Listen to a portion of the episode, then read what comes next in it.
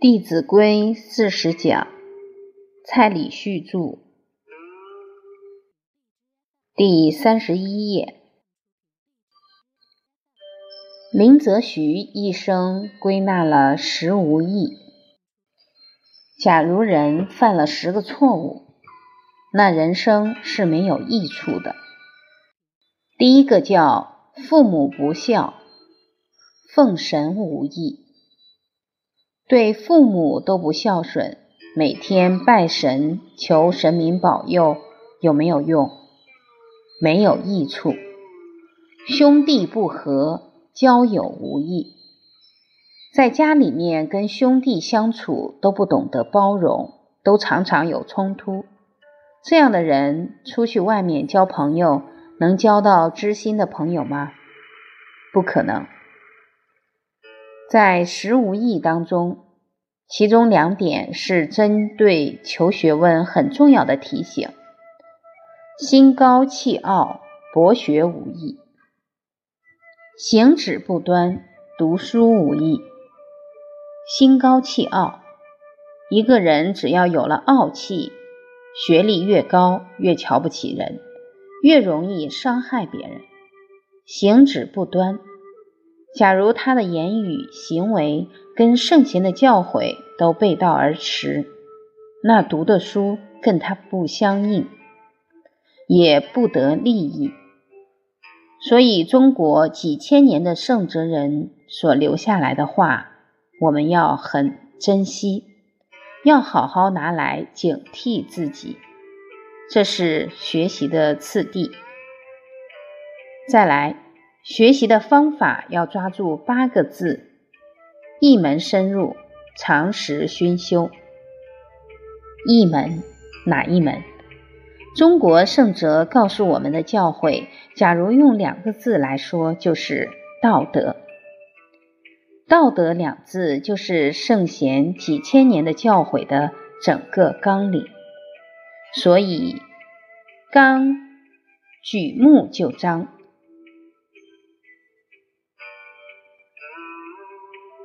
诸位朋友，什么是道？什么是德？认识超越时空的大自然运行法则，此之谓道。教导人类如何顺从大自然的法则，不违越的做人，此之谓德。所以道。是超越时空的大自然法则。俗话讲“伦常大道”，五伦关系就是道。所以天地万物都有它运行的轨迹，才不会发生冲突。不止人有正确的道路，像星球与星球之间的运转，也有它正确的轨迹。宇宙间的星球运转，它今天这样转，明天那样转，行不行？不行。假如九大行星冥王星说：“我今天不这样转，明天我要改了。”可能它一改轨道，就会跟其他的星球相撞、冲突、摩擦。万物如是，人亦如是。所以五伦关系，假如我们能够去遵守，那就会相处得很融洽。但是我们假如不愿意去遵守，就会发生矛盾，发生冲突。诸位朋友，现在这五五个关系有没有冲突？有很多冲突。打开报纸就知道。那我们来看看。这五个关系如何才能不逾越？如何用心的去经营？诸位朋友，这五个关系，你觉得哪个最重要？夫妇关系，《中庸》里面提到：“君子之道，照端乎夫妇。”所以，夫妇关系影响很深远。为什么夫妇关系最重要？因为夫妻是同事，夫妇假如和睦相处，孩子在这样的家庭环境中成长，父子关系自然会很亲。夫妇关系处得好，兄弟也会和睦。昨天我的姐姐也有到现场来听我讲课，她说她是家庭的代表。我跟两位姐姐相处的很融洽。因为我的父母在我们面前从没有吵过架，没有用过那种很冲突的语言，家里面长养了一种祥和之气，我们就深刻感觉到夫妻的相处确确实实给予孩子潜移默化的影响，所以夫妇一正，父子自亲，兄弟姐妹也会和睦。当父子有亲，孩子知道要感恩父母的辛劳付出，他这份对人的感恩心就会油然而生。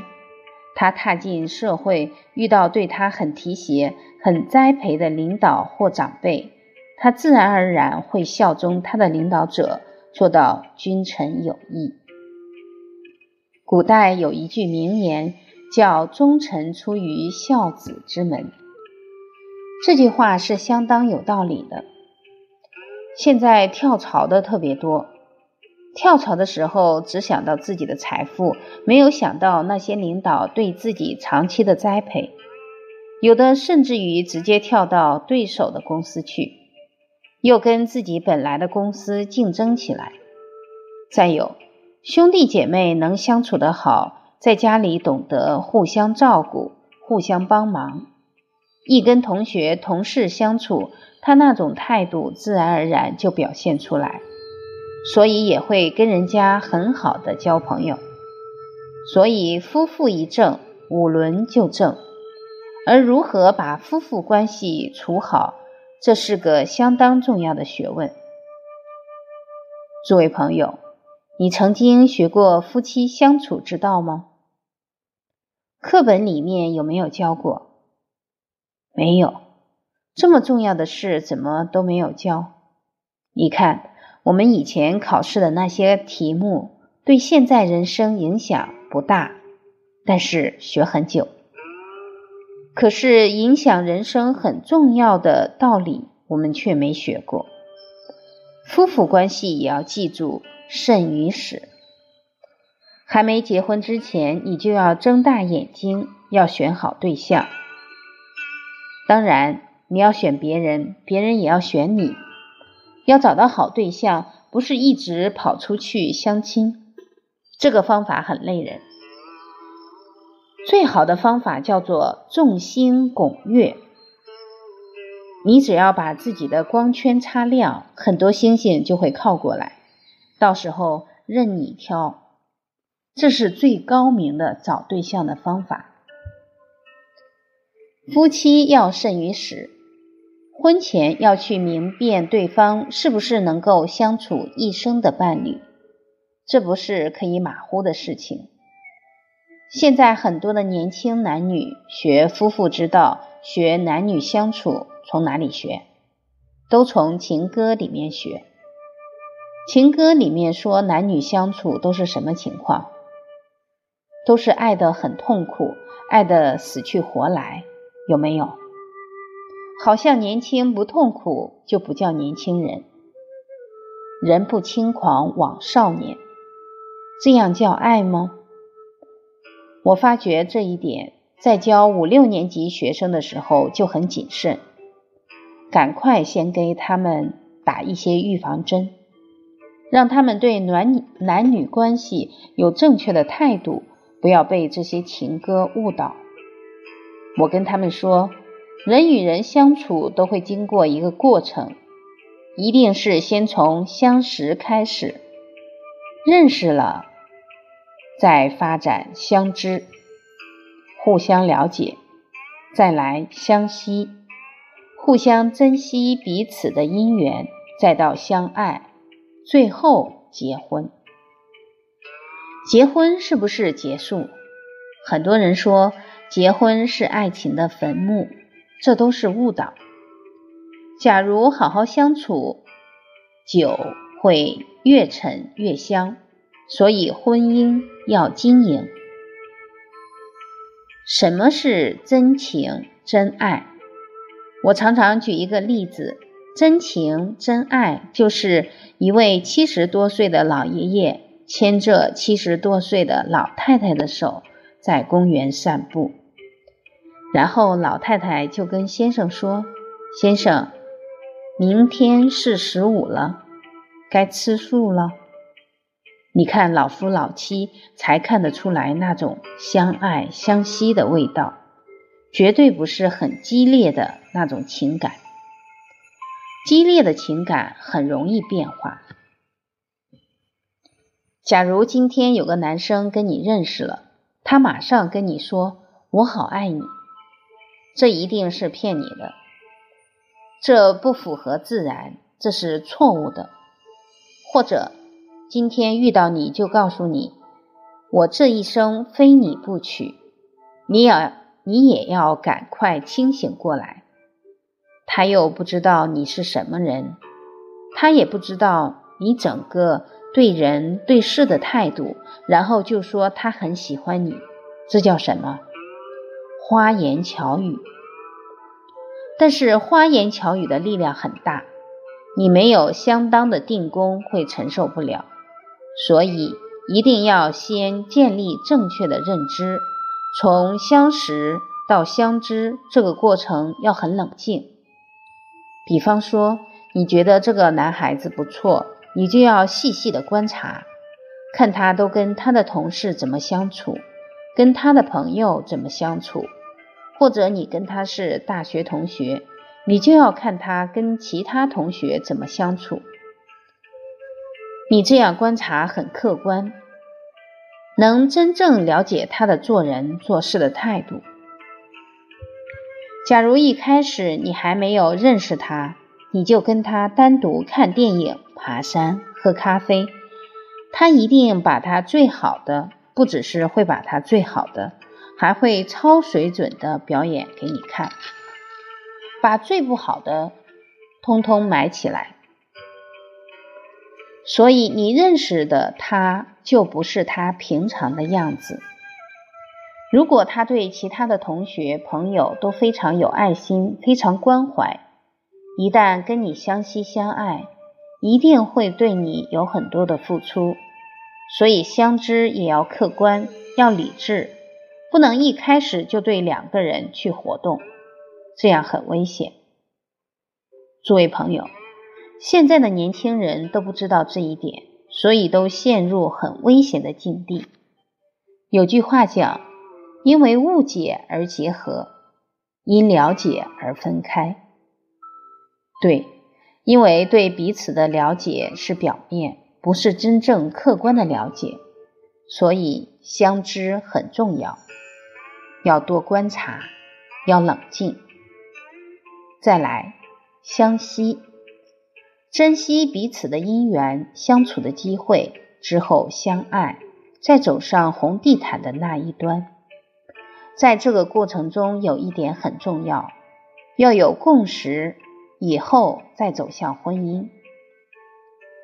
很多朋友很有雄心壮志，说他的观念不对没关系，我去改变他。这种人还不少，我会跟他说。有一句诗叫“醉卧沙场君莫笑，古来征战几人回”。你假如是抱持着这样的态度去，回来的活过来的几率不大，因为到了二三十岁，很多的习惯性格已经比较稳固，除非他自己愿意改变，不然。别人很难去扭转他，所以我们还是要随缘，不要去强求，要找到志同道合的伴侣，婚姻才不会走得很辛苦。然后是相爱，怎么样去爱别人？怎么样去辨别人与人之间是真正的爱？现在很多人把这个“爱”字拿来威胁别人，我很爱你。所以你应该替我怎么样怎么样？当对爱不了解，很可能会拿着爱到处控制别人，到处让人家生痛苦跟烦恼。我们看这个繁体的“爱”字，中间一个心，外面一个受，所以爱是用心去感受，感受什么？感受他人的需要在哪里？当对方都时时感受到你的需要，都会懂得关怀你，你的内心会很温暖，绝对不会像情歌写的那么痛苦。所以，爱的感觉是温暖的。我们现在要懂得判别是不是真正的爱。假如不是，要赶快抉择。不要执迷不悟。爱的言语是正直的，不会是一大堆的花言巧语。今天他会对你花言巧语，改天他同样会对其他的人花言巧语。反而是不大会花言巧语的男人靠得住，因为他的精神、他的用心都没有摆在这种花言巧语上。那些花言巧语的人，就是把精神都放在这些言语的推敲上。有位女士，她说她第一次跟她先生见面，她先生什么话都没说，第一句就跟她说：“你的牙齿不好。”接着又说：“你的肠胃也不好，因为牙齿不好，你咬食物的时候都咀嚼不充分。”所以肠胃负担也会大。后来他就想，这个人真老实，都没有花言巧语，第一次见面就把我的缺点讲出来，他觉得很可靠。后来就嫁给了他。事后想想，他还真有智慧，他知道言语正直的人才可靠，所以爱的言语应该是正直的。再来，爱的心地是无私的。一个人懂得关怀、爱护别人，他应该是对父母、对妻子，还有对朋友，甚至于对陌生人，都是同样的态度才是。现在很多男女交往，女方不愿意继续交往了，男方就恼羞成怒，甚至于伤害对方。这个不是无私的心，这是控制、占有。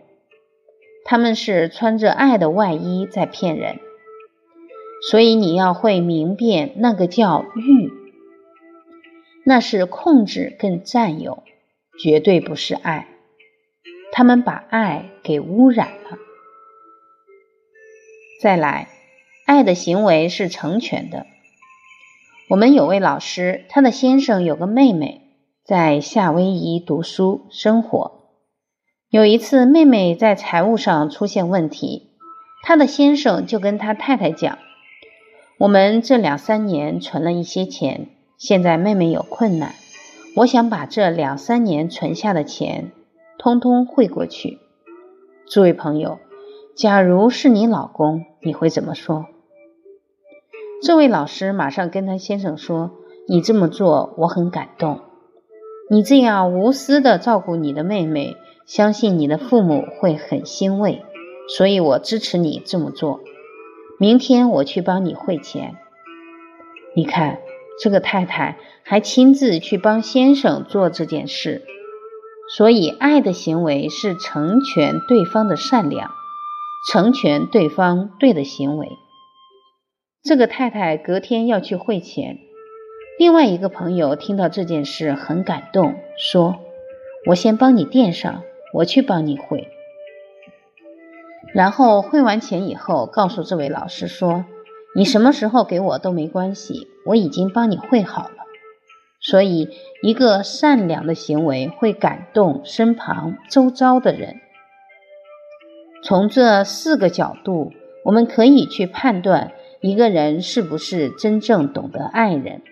有位朋友提出来，他说：“蔡老师，这四点后面还要加一点，还要喜欢读圣贤书。”我说这句话很有道理，因为做人的态度从哪里学？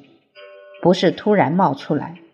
要学圣贤教诲，才能够形成正确的态度。